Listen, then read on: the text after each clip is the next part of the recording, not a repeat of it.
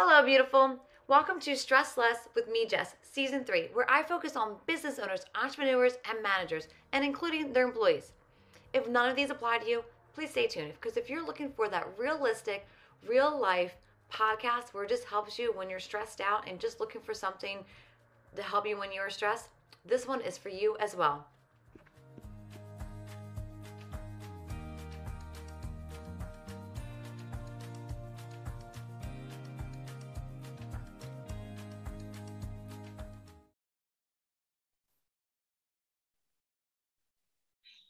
Hello and welcome to Stress Less with me, Jess. Today I have another special guest, Scarlo, who is going to talk about her business and how she got started on learning about fibromyalgia.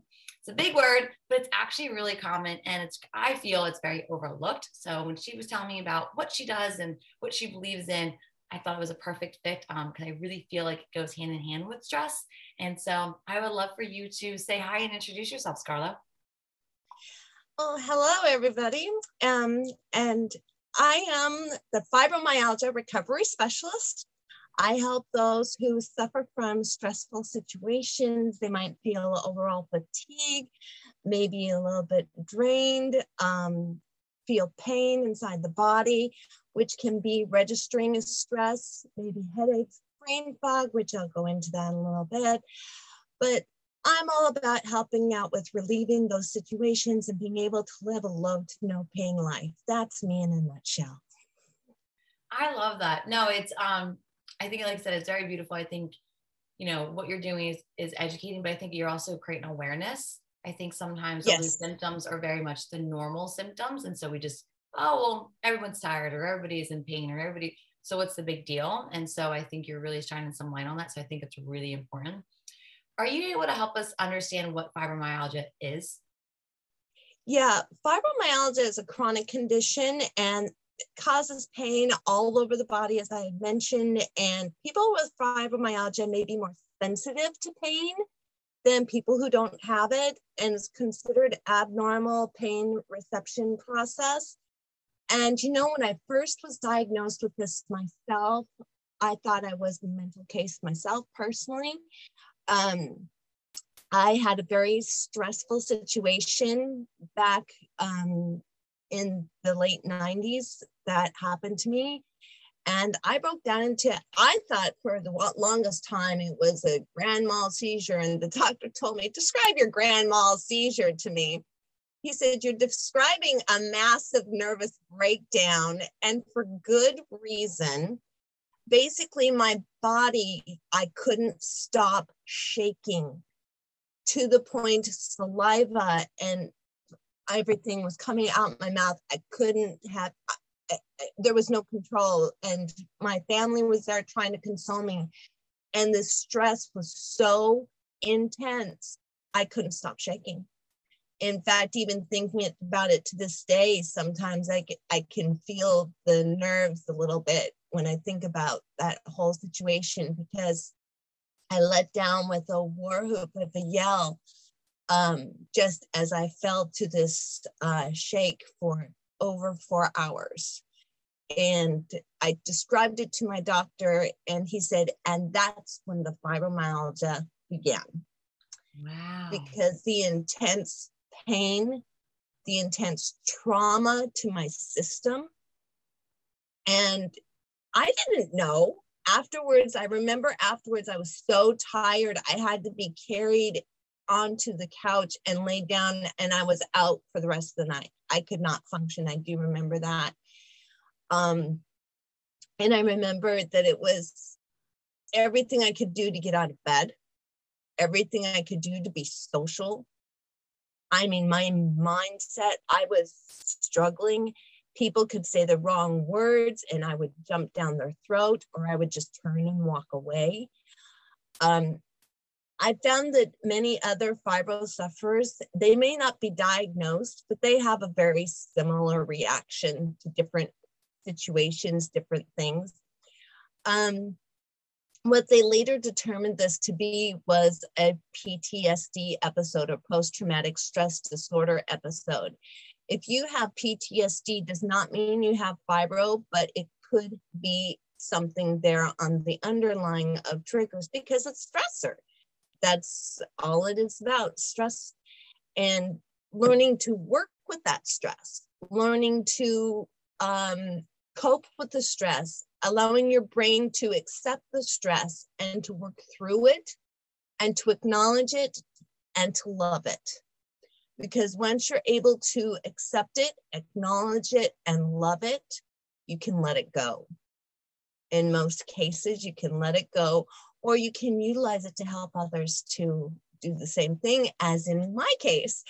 Um, so I didn't know for the longest time. I mean, I was traveling in this exhaustion. I was traveling in this pain and stuff. I mean, all over US and um, down into Mexico and back.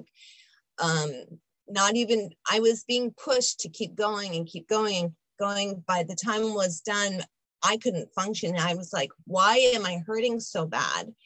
And went to my physical therapist who touched on my um, calf. And it didn't, I let out with like what almost sound like an ecstasy of, oh, you know? And he's like okay that's enough. You need to go see your doctor. I think you have fibromyalgia syndrome or fms and i went to him. At that time there were 11 points that they would go into the office. There's still no blood test to diagnose fibromyalgia. They might do blood tests to rule out other op- other health conditions like RA, um, there's also x-rays they can do to diagnose RA and arthritis. These are autoimmune disorders, which can be confused with fibromyalgia. Fibromyalgia is not autoimmune. It is a syndrome. Um, it can be correlated with RA. It can be correlated with arthritis. But the programs that I work, I when I work with people, the first thing that is stated is fibromyalgia, working through the stiffness and working through the pain will not hurt you. The others can actually be debilitating. They can actually cause other health issues that I don't go into because I don't have medical knowledge about it. And so I don't go there. You can go to your RA doctor or your doctor. But um, I do have mild arthritis, so I do have to be cautious in some areas. But I also acknowledge that the fibromyalgia, as long as I keep moving through it, I'll keep moving forward. Those that move through it can grow through it. I love and that. help others. So, um, st- what is the cause of fibromyalgia? As I mentioned, stressful or traumatic events, maybe repetitive injuries or an illness such as viral infection. Those are the primary and the majority of people who do find it's more likely to be found in women than in men. Middle aged people are the ones who are most found with it because they take on a lot more stress. As you get older, you take on more stress. However, not to forget the kids who may be going through traumas, maybe going through maybe a car accident or losing a parent or having a stressor that's going on for them you don't know how their precious little minds are taking on their environment and turning it into stress. It's so possible to happen. And the challenge is the parents think that they're imagining it. No, not at all. And the doctor tested me on those 11 points. And now times they actually test your movement as well as making sure that um, you get those points. It's not so much as seven of 11 points. It's enough of them to make it uncomfortable and they'll help you out. There are medications out there. Um, I don't recommend most of them because they do have side effects. I'd rather the doctor that I, doctors and therapists that I've actually worked with recommend to do um, homeopathic, to do it all natural as much as you can, and then to add on the medications as as added benefit. Wow. Uh, you definitely said a lot there. So I would definitely love to follow up on a couple things. Um, because I think you said a lot of important things for sure. And so I think what you said is a lot of times, um, you know, it is overlooked. Like you said, you technically can live through it. You were traveling, you were doing things, you know what I mean? but um mm-hmm. and you were kind of overlooking some of the symptoms now i know you said you had that like grand mal seizure and that was kind of it was that and then when you went to your pt that you were diagnosed with this it, was there any signs and symptoms that you could have looking back would have been oh if i had noticed this or became aware of this i should have gone to the doctor. Do you think there's any like early signs? Yes man that's a very good question. Um when i was with my my husband at the time he's since passed but he kept pushing me to get up to go to work get up go to work i'd come home i'd be exhausted i'd want to pass out or I'd be so achy and movement. There's a point of, yes, push past the movement and push past the pain, the fatigue, push past it a little bit. But if you go to the point of exhaustion, you'll end up exacerbating the symptoms and where you'll be debilitating yourself and it'll make the symptoms worse over time. Whereas if you take it and you push it just a little, little bit and then let it relax for a bit and then go push again and then relax.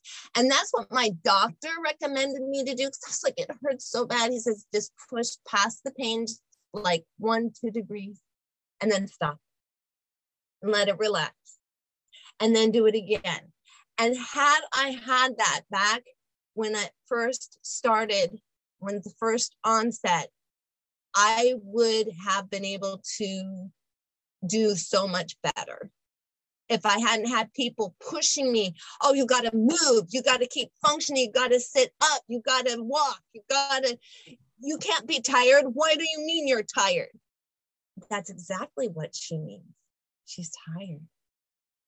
Yeah. Let her rest, let her body regroup, and then let her go again, because then she'll go again and she'll be a little bit tired. But the more you stop fighting the fatigue so much and allow it to be okay, rest a little bit. I mean, I even sleep at night. I take a two hour nap in the afternoon and then I go for it again and then I sleep at night. Now, is this 100%? No, but had I really taken into those concepts of resting back then, I would have had things under control a lot sooner. I like that. I like how you said, you know, that finding that balance for yourself of pushing. Cause I think, you know, either I think there's two extremes, right? Where it's like, I'm not going to push myself at all, or I'm going to push myself to, like you said, the point of no return. And so finding that balance, like you said, a little bit, a little bit. And I think you can take that mindset into anything you're doing in life. So even if it's, you know, especially with your health, it's just a little bit of a little bit, starting slow and working your way up, you know, and pushing just a smidge out of your comfort zone and then taking a break and then doing it again and kind of literally building yourself up and then realizing how much you've grown from the first time you started doing it, right? So I think you keep saying the word awareness, but I think you also keep saying the word rest. And I think both of those are so important.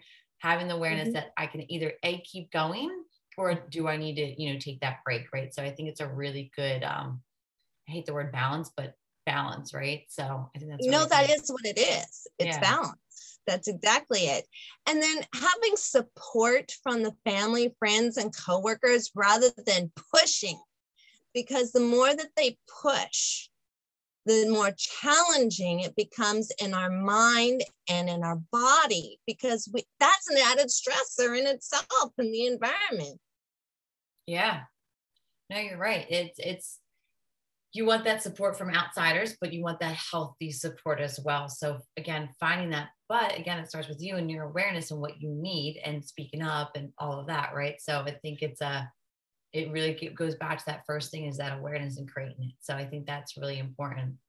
Um, you do mention and on your site and um, you know things like that that you primarily focus on self-help books. Is there any book that you really recommend for someone if they're saying like, hey, I'm thinking about doing this, or I think this might be me, or creating that awareness? What's your like number one book to go to? Okay, the one that opened me up so much to myself to make me realize th- that I was okay as I am. The Gifts of Imperfection by Brene Brown. Knew it. I so knew. she is great. And it's she's so real and raw. And like you said, there's yes. nothing wrong with imperfections, and she really highlights that. And so yeah. um that's yeah, I right behind you on here. Put it this way, my counselor, when she helped me to accept me, I, I had to accept me for the way I was. I was feeling wrong. I was feeling like I was my own, you know, that I was the one wrong and everything. My counselor said, um, have you ever heard the word vulnerability? There's nothing wrong with you. And I read this, I kid you not, just I looked forward to going into my uh, counseling week after week after week saying, I finished this week, now what? I finished this week. And she, I was, oh my gosh, I can't believe it. And I was crying every single week with the relief and the just the feeling of uplift that I'm okay and I'm perfect, just being imperfect the way I am. It felt so good. So, yes. And I think she highlights so much of that. And, you know, I think it goes back to that word awareness. But when you have that awareness, it's kind of what you just said. You, you start to create that self love. And do we need it? Whether for health, whether for work, for relationships, you need that self love. And so, like you said, oh, vulnerability, realizing the imperfections and knowing that they're all okay and just loving yourself for who you are, it's it's huge. Yep, I was having a really big issue with it at the time. With I I didn't know I was until I read the book.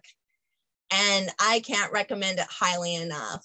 Um, I didn't realize how I was falling short on self love. I was free to love everybody else, but me. so I've grown since then. It really made a difference. And don't you feel when you start to really show up for yourself, you're able to show up for other people differently?